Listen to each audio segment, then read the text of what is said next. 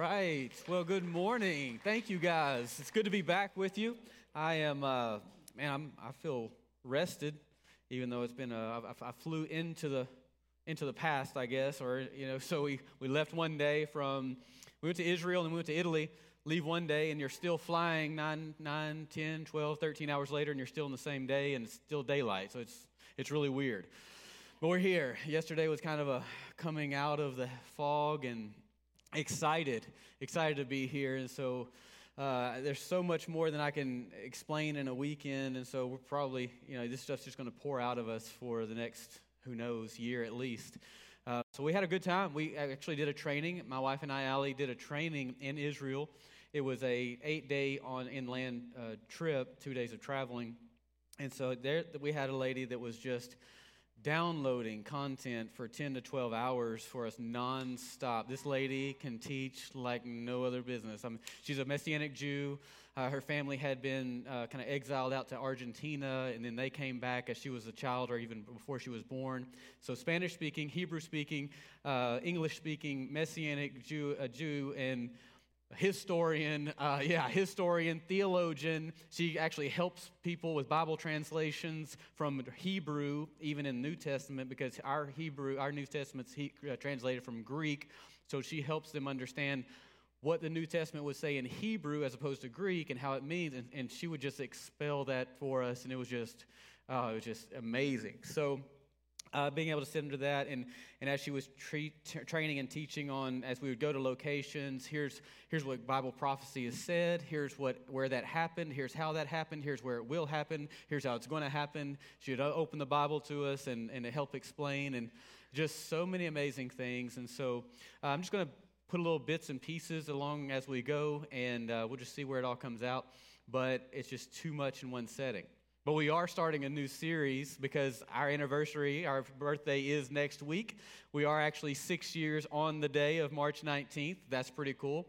Uh, Allie, my wife, and I planted this church in 17, 2017 on March 19th. So uh, we knew it was a time for, for spring, a time for kings to go out to war, and a time of planting. That's what that's what it's about. So that's what we did, and uh, thank God it's been great ever since. And you you get to see that see this and see the fruit of it, and we get to see the fruit in your lives that that Thrive has has changed your lives and affected your lives in hopefully a positive way. hopefully a positive way. But we're talking about because it's party time. And uh, I know I got some even kickback from my staff, like Pastor Nathan. What are you talking about, party time? Where are you going with this? And I, hey, we like to party. Let's we let's we, we should. Uh, sometimes it's like, wait a minute, where do you go? Where are you going? This is a little sacrilegious, isn't it? Uh, you shouldn't be talking about that in church. Uh, can I just say we shouldn't be smug in church? can, can, can, I just say we shouldn't be smug in church? Uh, yes, we should have reverence, and yes, we need to have awe. Yes, absolutely. But part of that is understanding what God has done and He will do. And so when you start to grasp that as a believer and, and one who is in Christ, it's a celebration. And in fact, God actually designed parties, parties so that we would remember him and he designed how we should party. Uh, we sometimes we're afraid because of pagan roots that and, and some of the things if i were to take you back in history as to why the, the church quit even celebrating and became so somber which is not god's will. Drunkenness is not god's will and so we're not talking about partying and drunkenness. Although the jews use wine in, in many of their celebrations you know, in every celebration. So, but we're not talking about drunkenness, and it is a time to party. And so I'm going to break down these parties that God has designed for us to one, commemorate Him, and for us to remember Him and remember His works, but also remember what He will do. So there's some, there's some, uh, some of these feasts that have prophetically already taken place. That's why we get to be in the body of Christ. And then there's some that will take place. So I'm going to start on the second half. But for you, because there's many people who will be here on Easter Sunday and April 9th that rarely come to church. They're going to be on the first half. So Passover would have been one of the first feasts. First feast that the Hebrew children experienced was Passover. I'm bringing you to the middle so that you can have the end of the story so that when they come in to the beginning of the story, you'll be able to celebrate and bring joy to the party because they're just walking into the party. You ever been to a party where it's like, okay, you walk, you've been partying or other people, and then you walk into the middle of it, it's like, dang, this thing's kicking. That's where we're trying to go. We want people to understand to be with Christ, the real Jesus, it's a celebration. And if you're if you're if you're if you don't understand that, let me get you out of religion and let me get you into celebration into the real Jesus. And let me get the smug off your face so that you can actually have joy about what Christ has already done for you and yet again what he's going to do for you in the future. Good? All right, let me explain some of these things because we're talking about this week, we're talking about the Feast of Trumpets. And this is technically a trumpet, a shofar, but it's a trumpet. John, my friend over here, is going to give you an example at the end of service. service.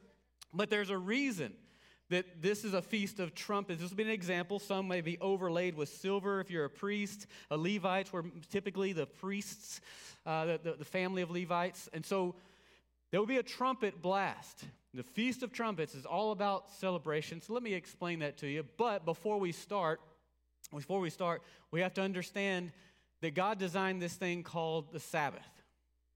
And before we could feast, before we could celebrate, it all had to be wrapped around his understanding of Sabbath. And we struggle with this as a people. We struggle with this as a nation. We struggle with this as a Western hemisphere from north to south, from Canada down to, to Chile, and the bottom of Chile, the end of the world, been there. We struggle. We struggle with rest. We struggle with not doing.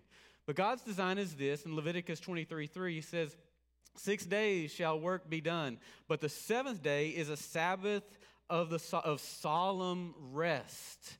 A holy convocation means set aside, completely holy. You shall do no work on it. It is the Sabbath of the Lord in all your dwellings. Everybody, he wants everybody to just take a break, just rest, get out of the works. And God literally sets up his explanation of his feast and how he would like for us to party, to celebrate, but he does it around this, the context of a Sabbath. In Leviticus 23, he starts, give, gives us his seven feasts that he wants his people to celebrate. But he says, first, before we do that, let me tell you about the Sabbath. So he, did, he, he, he commands that we rest, his people rest, but then he says, hey, while you're resting, I want you to have fun and remember some things about me. I want you to know some things about me that one day you'll experience so when they start to happen, you'll realize you've been preparing for this for thousands of years. I want to begin to train your mindset to understand and see when I bring about these things, these victories, these moments, these, these, these uh, freedoms, these salvation moments for you, you can't miss it. This has been his intention ever since the beginning of his feast uh, declarations. But every one of God's feasts are set around his principle of the Sabbath. So let's, but let's remember, this was relatively a new idea, a new concept for God's children, his audience, his original audience. Now, they had been in bondage, in slavery for 400 plus years, serving Egypt, working every day, building, building mud bricks stacking mud bricks. And the, the, God came along and said, Hey, I want you to take three days, go out into the wilderness and celebrate me. So they go to Pharaoh, and they said, Pharaoh said, Oh, you got plenty of time? You don't have enough work? Let me heap more work upon you. And so I don't know about you, but for me, it feels like, especially when I started a Sabbath, started practicing this concept of a Sabbath, or when I get out of rhythm and I get back to establishing this principle back in my life, I feel like all hell kind of breaks loose. Like stuff just starts to fall apart and distractions everywhere, and it's almost like there's work being heaped upon me when I try to practice this principle of, the, of rest called Sabbath. But what I have learned, if in spite of all those distractions and those things breaking loose, if I will just by faith practice this principle, God works everything out. And not only that, He strengthens me, He prepares me, He gives me insight and wisdom, and He gives me focus for the next week to come. So it's a, it's a faith thing. When God handed down the Sabbath and the Ten Commandments, it became a new rhythm for the free people of God. Again, they've been working every day. And even when they try to take a three day break, they got more work heaped upon them. And now they're delivered out of this bondage, and God's bringing this Ten Commandments with the fourth being, I want you to rest, take a Sabbath. And he's like, Well, the last time we tried to do that, it got really bad for us. And so, you, can you ma- imagine the bondage that they're in right here? Like they're, they're free physically, but now they're trying to get the bondage, God's trying to get the bondage out of here.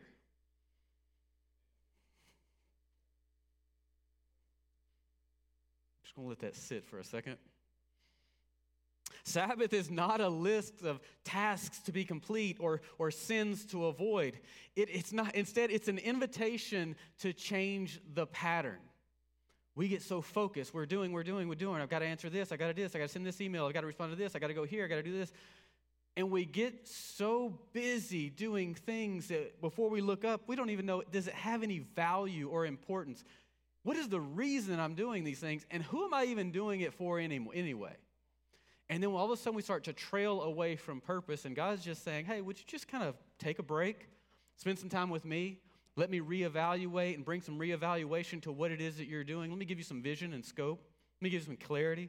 Let me answer, answer some of your issue, your heart issues, the things that you've been struggling over. Can I, can I just can I just sit you down for a little bit? It's an invitation. It's to take a break from creating and building and working and striving to, to receive from God. The Sabbath is not about what we do with our hands, but it's about what we do with our heart. It's about as I go, now I want my heart to be directed to the Lord, especially this day. In Isaiah 40 and 28, God, God is spo- speaking through the prophet Isaiah, and he's saying, Have you not known? Have you not heard? The everlasting God, the Lord, the creator of the ends of the earth, neither faints nor is weary. Like he's not tired, he's not exhausted. His understanding is unsearchable. He gives power to the weak, and to those who have no might, he increases strength. You take that, that one day, and all of a sudden I'm tired, I'm exhausted, I'm tapped out, I'm stressed and which brings a whole variety of other relational and life issues. But you give God that time, He didn't need to rest on the seventh day of creation because He was tired. He wasn't weary, He wasn't exhausted on creating everything on earth. No, he was leading by example for those who would one day follow him, saying, If you'll take this day, I will give back to you and I will recharge you for the things ahead.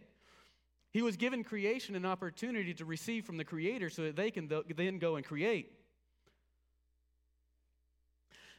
As Gentiles, though, which every non Jew is, we're Gentiles, we, while we still need to abide in the Ten Commandments, the Sabbath is not a principle that he commands that we follow as a law, but rather it's an opportunity, an invitation to receive blessings that come along with it. We see it as the law. I have to. But he's saying it's an invitation for you to be blessed and to be strengthened. Isaiah 58 13, he has some promises connected with it. If you turn away from your foot, your foot from, from the Sabbath, meaning not like walk away from the Sabbath. He's saying we got the Sabbath in a stronghold, in a struggle, and in a chokehold with our foot. Saying, I don't want to have any part with you. I'm trying to exterminate you, trying to kill you. But if you'll take your foot off of it and just call it good, if you'll, from doing your own pleasure on my holy day and call the Sabbath a delight, not like, man, I got to do this, I can't do it, I want to do all these things. There is spiritual warfare about all the things that you feel like you should be doing, you have to be doing, you need to be doing. You, you, can't do, you can't rest because of all this. But if you'll fight through that, you'll say, No, no, time with the Lord is a, a delight. He says, And the holy day of the Lord honorable, and shall honor him, not doing your own ways, nor finding your own pleasures, nor speaking your own words. Then you shall delight yourself in the Lord. It takes a little time to get there, but eventually start convincing yourself that the Sabbath is good. And here's the promise God's a good promiser, He fulfills His promises, and He's got a promise around the Sabbath if you'll honor it as an invitation to receive. I'll cause you to ride on the, on the high hills of the earth all this toiling you're doing so that you think you got to do seven days so that you can get ahead because you're behind in life or, or you're just there, there's too much to, to take a break about or uh, there's too much that you have to do or demanding upon you people expect so much from you yada yada. He's saying if you'll just take the break anyway and rest in me i will take care of those issues. I will give you wisdom and resolve so that this thing will not only get done but it will exceed it will see with great success. And not only that i'm going to cause you to ride up in high places, which you've been striving for. It's a by faith principle that God has designed for his children. And feed you. He says, I'll feed you with the heritage of Jacob, your father. By the way, his grandfather is Abraham, the father of our faith. I'm going to feed you with the, the, the, blessings of Abraham. And then he says this, and it's the only place you'll see it in the Bible the mouth of the Lord has spoken. Like I either trust him or I don't. So, what's the deal with the trumpets? Right after he talks about a few other feasts, without, which I'll explain in, in the, several weeks from now. He says in Levit- Leviticus 23 and 23 and through 25. Then the Lord spoke to Moses, saying, because the Lord is giving Moses these details on how he wants the Sabbath to look and the feast to look. Speak to the children of Israel, saying, In the seventh month, on the first day of the, of the month, Verse 24, you shall have a Sabbath rest, a memorial of blowing of trumpets, a holy convocation. He's saying, hey, set apart this day, seventh month, first day of the month, which happens to be the Jewish New Year of the day because they had two, uh, ag- two seasons of agriculture. They would start off a new year, which is for us about September, October. It's called Rosh Hashanah. They set aside this rest on, happy, on New Year's and blow the trumpets as, as a victory blast, as a celebration of things to come. You've gotten over a year, now let's look into the new year. As a Sabbath rest, blowing of trumpets, holy convocation, you should do no customary work on it, and you shall offer an offering made by fire to the Lord. Give up sacrifices, rest, blow the trumpets. 29 of Numbers 29 1 says this and in the seventh month on the first day of the month you shall you have a holy convocation. You shall do no customary work for you it is a day of blowing the trumpets. He's trying to and when he repeats himself you ought to pay attention. You know you know ever had to tell your children do i need to repeat myself? Like god god does not need to repeat himself but he does and when he does we ought to pay attention. He's talking to us about this feast of trumpets. But why trumpets? Well, number one, trumpets symbolize power and the presence of, of the Lord. Power and presence of the Lord. You ever been in a room with someone and like you have their existence there, but you don't have their complete presence? Like you, they're, they're, they're on their phones or they're busy listening, talking and, and not listening to you. They're listening to their own voice. Or, or maybe they're busy with work and, and you're there and they were supposed to be t- spending time with you, but you don't have their full presence. Or maybe you're you have children or you've had children and like you've been, you brought work home and you're doing work and the kids are demanding your time they're trying to get your attention and they're actually annoying you and all they want is you they want your presence well, he's saying, listen, rest, get rid of it, leave your computer at, at work, don't bring it home, don't take it with, into your prayer closet with me. I want to have your full attention. And go, because I want you to know you have my full attention. And that's a pretty good p- situation whenever you've got God's full attention and he has your full attention, there's some things that can happen. Because what he is promising with this Feast of Trumpets and this celebration in that Sabbath day of resting from your work, he's saying, You give me your full attention, I'm going to give you my full attention, and I'm going to show you some things that can get done and we can do together that, that no human can do on their own. And you can rest from your works, and I will start to do the work through you and for you. Whew, it's so freeing. It's so liberating when we get the understanding that He wants to do the work in us and through us, and He actually wants to cause it to happen for us. Cause it to happen for us. And so, number two is this trumpets symbolize God's triumph. Joshua 6 16 says, And the seventh time it happened when the priests blew the trumpets. Now, remember, the Hebrew children had gone into, Joshua and Caleb are leading the people out of the wilderness. A generation died because of disobedience. Moses and a generation of military age people died, and the children who raised up in the wilderness, they've never seen war.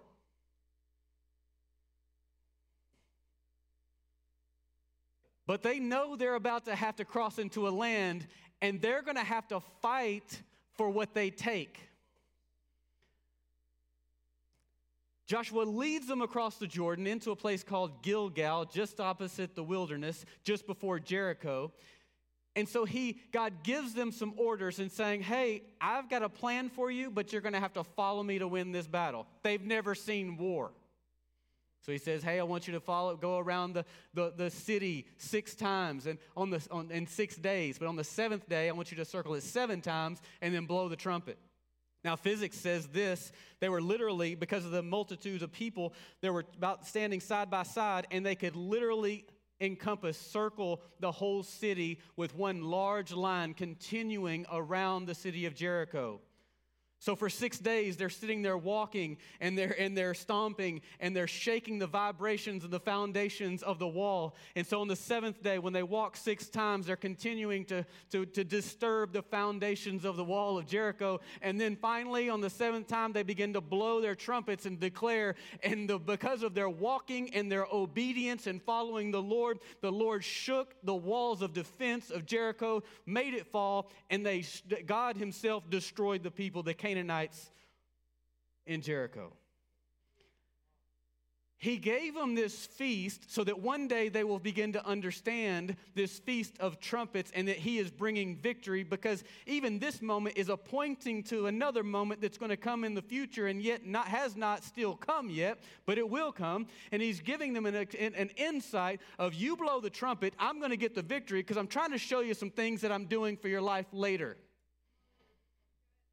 You even declared these songs in worship today and you don't even know it. In Joshua 5:13, they had celebrated in Gilgal. They crossed the river, never seen war. God's giving them the, instructions of what they're going to have to do. So they celebrated two of the feasts. They celebrated Passover. They celebrated unleavened bread, feast of unleavened, unleavened bread. And they're sitting here reminding themselves God did this in the past. He's taken us out of exile, out of bondage. He's liberated us. He did this. He gave us victory. And then here they are. They're about to fight a new, have to face another issue. And then Joshua 5 13 and 14 says, And it came to pass when Joshua was, was at Jericho, and he lifted his eyes and looked, and behold, a man stood opposite him with his sword drawn in his hand. And Joshua went to him and said to him, Are you for us or our adversaries? So he said, No, but as commander of the Lord, army of the Lord, I have now come. And we know this to be Jesus showing up right there in the desert. And Joshua fell on his face to the earth and did a wise thing and worshiped. I'm going to pause, interestingly enough, when Jesus shows up after he gets baptized in the Jordan, when the people crossed over when Joshua led the Hebrew children across the Jordan, that is a picture of water baptism. The generation before had been water baptized through the Red Sea, the coming, the parting of the Red Sea, picture of the baptism. You're about to go to war. We need to get this generation baptized. Jesus, modern day, let me take you to the New Testament. Jesus goes to the Jordan, meets John. John baptizes the Father says, This is my Son with whom I'm well pleased. The, the, Holy Spirit descends on Jesus like a dove. And then the Holy Spirit then guides Jesus out into the wilderness to fast for 40 days and be tempted. Where did he take him? Right here on this mountainside, just before Jericho, to the Mount of Temptation, so that Jesus could overcome his temptation, his issues, his struggles, his challenges before he started his ministry. so, you, God is constantly trying to rewrite and show and give us evidence of what He is doing in our lives because we have spiritual amnesia.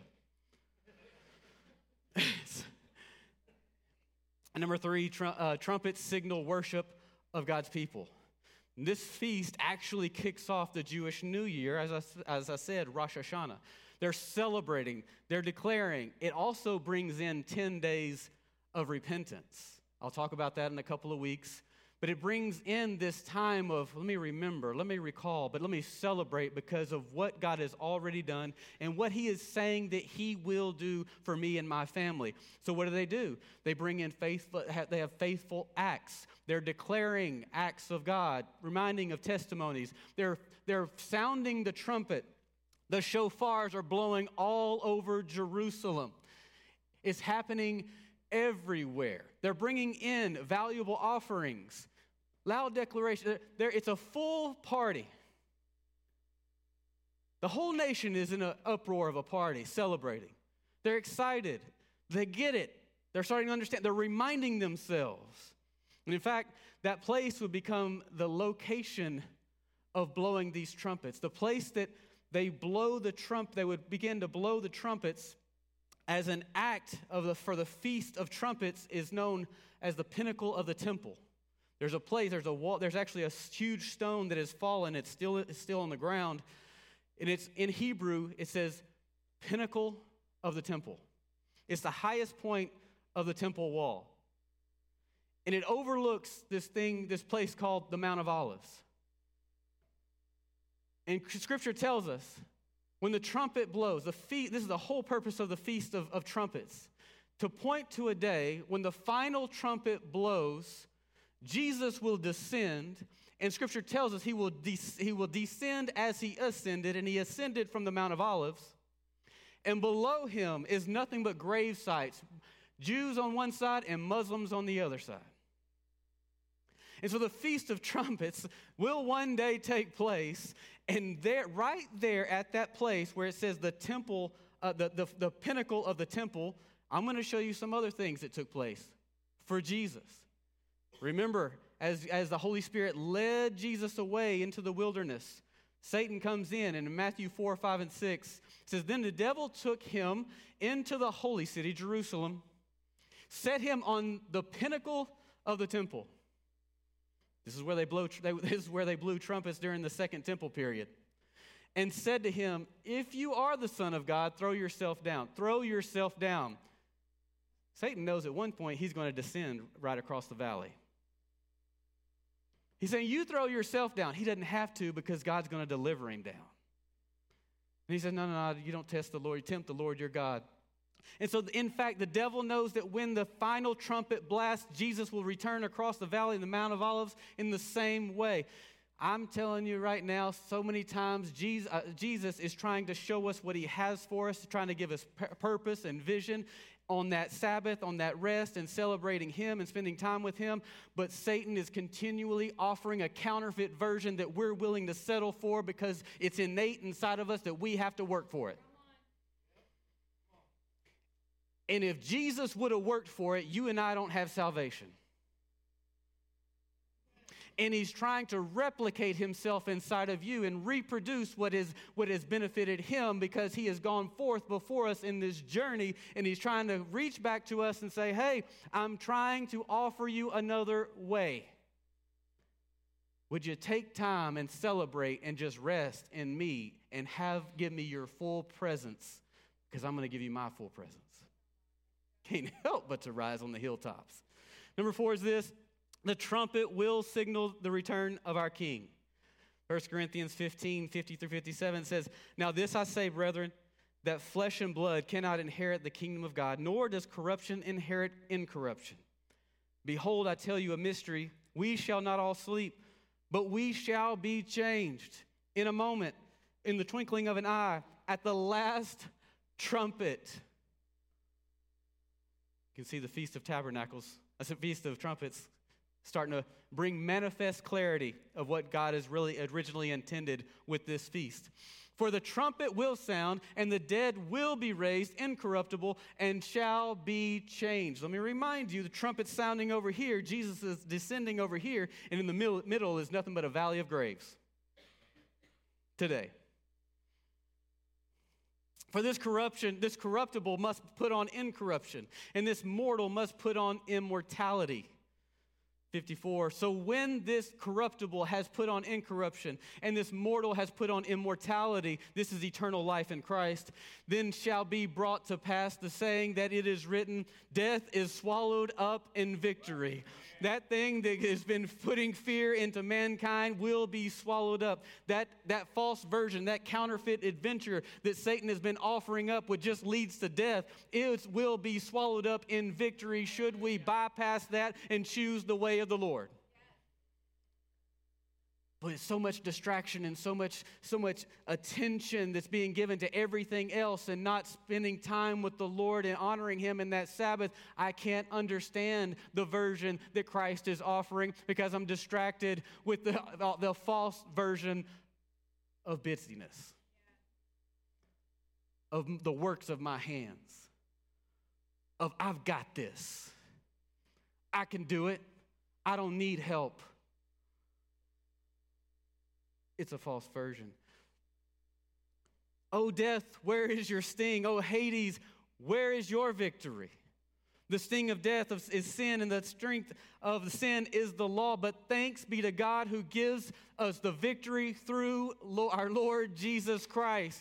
This this is the purpose of the Feast of Trumpets to point us to this reality of the resurrection when we will have victory. Therefore, because we will have victory, we should already walk in victory, and that's a time to party. 1 Thessalonians 5, 4 15 and 17 says this For this we say to you by the word of the Lord, that we who are alive and remain until the coming of the Lord will by no means precede those who are asleep.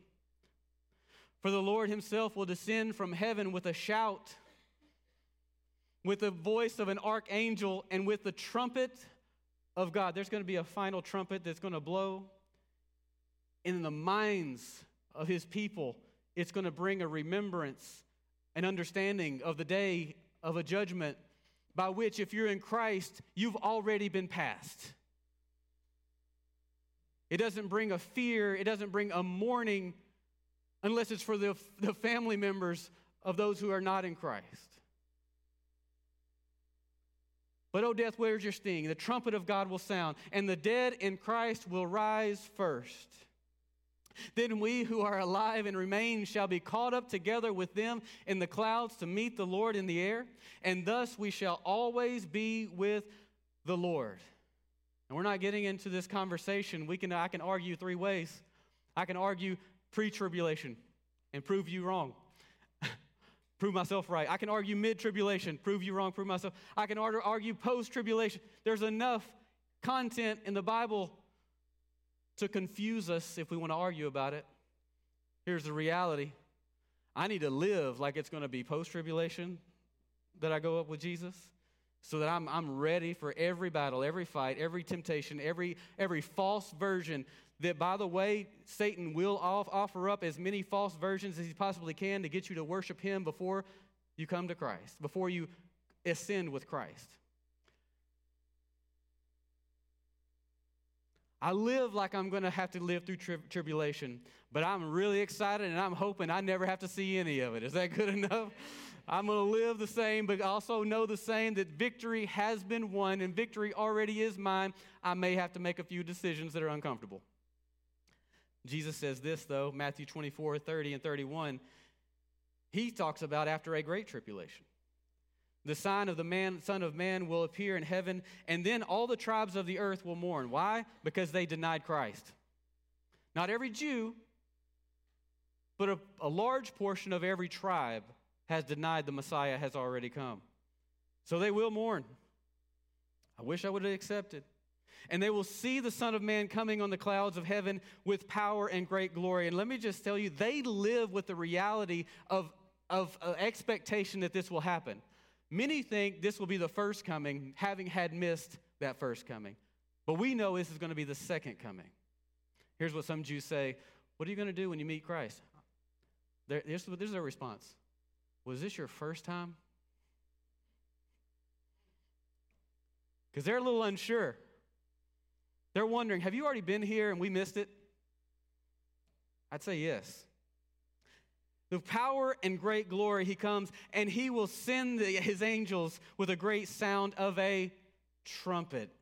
Can you see how God's been trying since the Old Testament, since he liberated his people out of slavery to Egypt, and he set up these parties, these feasts, and saying, Hey, rest in me and celebrate me. He's pointing to the day where we will officially rest in him, knowing that he's already brought the victory. Some of us struggle with the fact that we're already in victory because we're wondering, walking around with Egypt mentalities. But God's saying, I've already given you the victory, so get rid of the, the dead clothes, get rid of the grave clothes, get rid of whatever it is that's easily entangling you, and accept the freedom, accept the forgiveness, and accept the life and victory that I've already provided for you. So, why the party? Foremost, because, like I said, believers tend to have spiritual amnesia. Like, God has given us great victory. He, he saved us from maybe eternal punishment. He saved us out of issues. He's brought victory in an area of our lives, and then we get busy and we start doing life, and we, we don't break routine. We forget to honor Him. We forget to spend time with Him. We forget. We forget the victories that he's already brought us, and then battle comes, issue comes, struggle, struggle comes, an issue that God is actually hoping that will work some things out of you and character moments out of you, character issues out of you, so that his character can get in you, because that's the, where the victory must come. He's trying to bring you to a place of victory, but he's trying to get some stuff out of you so that you can fully experience and accept the victory he's already got for you. It's already his plan. But his whole plan, the guidance, the part of it is the inner working of the Holy Spirit that is already bringing to your thought mind, I need to stop doing that. I need to quit doing that. I, should, I shouldn't be doing that. And he's not, it's, he's not bringing guilt and shame and condemnation. He's saying, here's some places I want you to repent and come to me. Here's some areas I want you to make room for me so that I can really thrive in your life. Here's some things that I really want to work on so that we can really walk, help you walk in the fullness. That's what he, his version is. He goes, I got victory for you already. Would you receive it? And for the Jews and for us, it will be the day of judgment. It will be the day of judgment.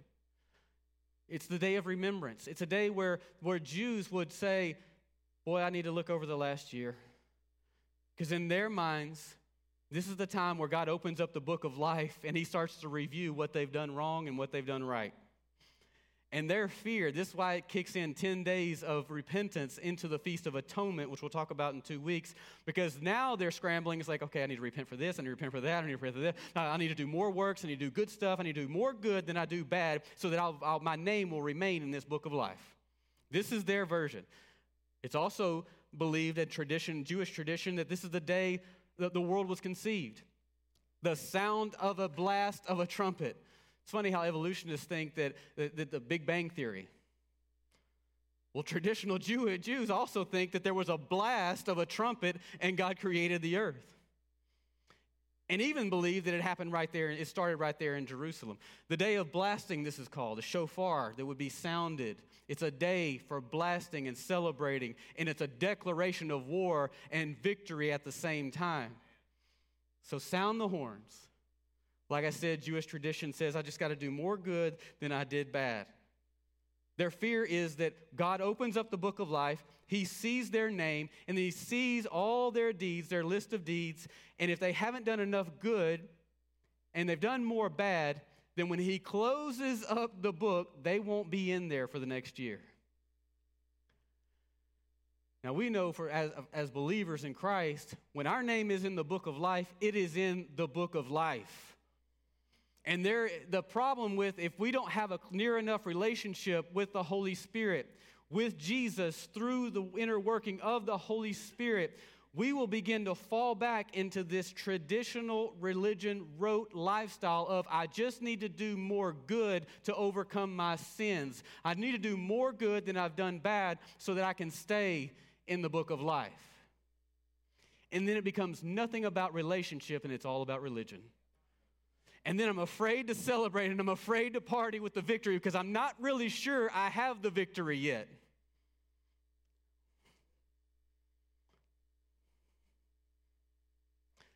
So while the tradition is to celebrate for them with apples and fresh fruit and honey and, and, and dates, you know, the fruit dates and wine, for us it is an understanding that we will experience the sweetness and victory of what God has already given us through the blood of His Son. And we get to enjoy that in advance, and we don't have to wait. And so, this is not a we're waiting for a day to celebrate. This is for us a lifestyle of a repentant heart when we do sin, because we will sin because of the depravity of humanity. And when we do, because of our relationship with Jesus, the Holy Spirit will convict us of righteousness. That's not who you are. That's not what I've got for you. I've got better for you. I've got a better version. And then repentance lifestyle says, you know what? You're right and I got a brother, I got a, I got a brother, or if you're a lady, I got a sister I can confess to and I can repent to, back to God, and I can say, you just pray over me? Because we go to God for forgiveness, but we have to go to a brother or a sister, depending on your gender, for healing.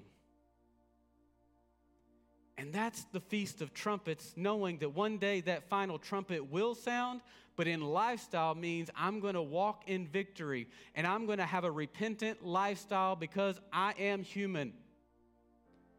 And God's saying, whenever you do, are you going to stand in repentance or are you going to stand in pride when my Holy Spirit convicts you of your righteousness?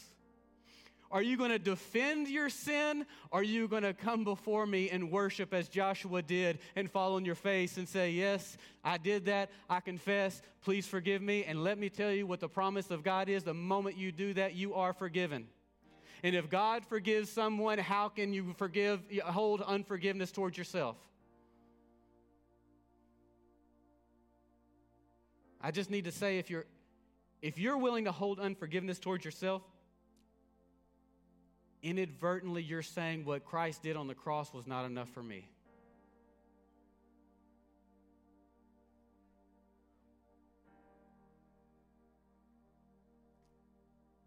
Repentance is not shame. It's not carrying guilt around. It's not carrying fear that God's going to beat you over the head. It's not self punishment. It's not saying, I, I need to punish myself and abuse myself. I need to. It's not your place. Repentance is saying, you know what? I'm sorry, God. That's not who you've created me, me to be. That's not your best for me. Will you forgive me? In the moment, you can't even get forgive me out of your mouth fast enough, and God's already forgiven you. But it restores the relationship. And I mean the relationship, not the position between you and Christ, because the position is set, but the relationship to where you can actually hear Christ. You can hear from the Holy Spirit on that Sabbath day rest so that He can give you the sounds of victory, which looks like the details of your purpose. So I asked John if he would blow the trumpet and give us an evidence so that you can have this understanding of one day that final trumpet will blast. But is your heart going to be repentant along the way or is it going to be proud?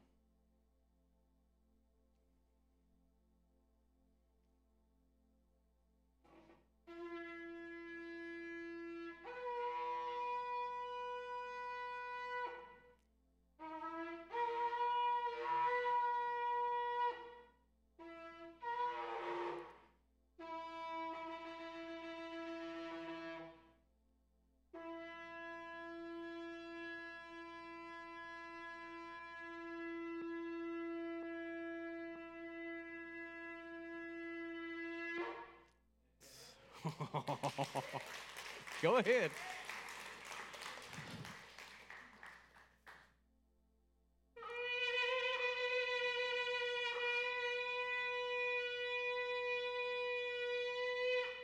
Close your, so close your eyes. Close your eyes. Stand up. Stand up. Stand up. Come on. Close your eyes. It's okay. Clap. That's good.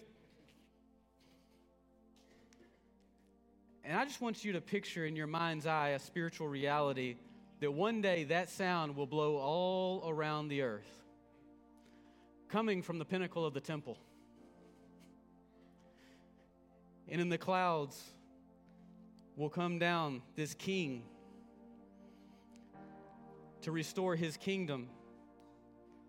And he's going to want to meet with you face to face. He's going to want to open up the book of life and look over all the things, the thoughts, the intentions, the idea, the heart motives. And I'm wondering right now will pride be the response or will repentance already have been given? Will you go to that day knowing that I am fully confident because I've already repented of all of those sins and I've asked for forgiveness and I've confessed and I've had my brother or my sister pray over me to help me be delivered from this issue. I'm wondering as you walk that path and you get in the line, I'm wondering what you're going to choose today. Will you have a repentant lifestyle that you walk? I'm not saying sinless. There's only one that ever will be sinless. And maybe you think you are, and maybe pride is the one issue that God's working on you right now.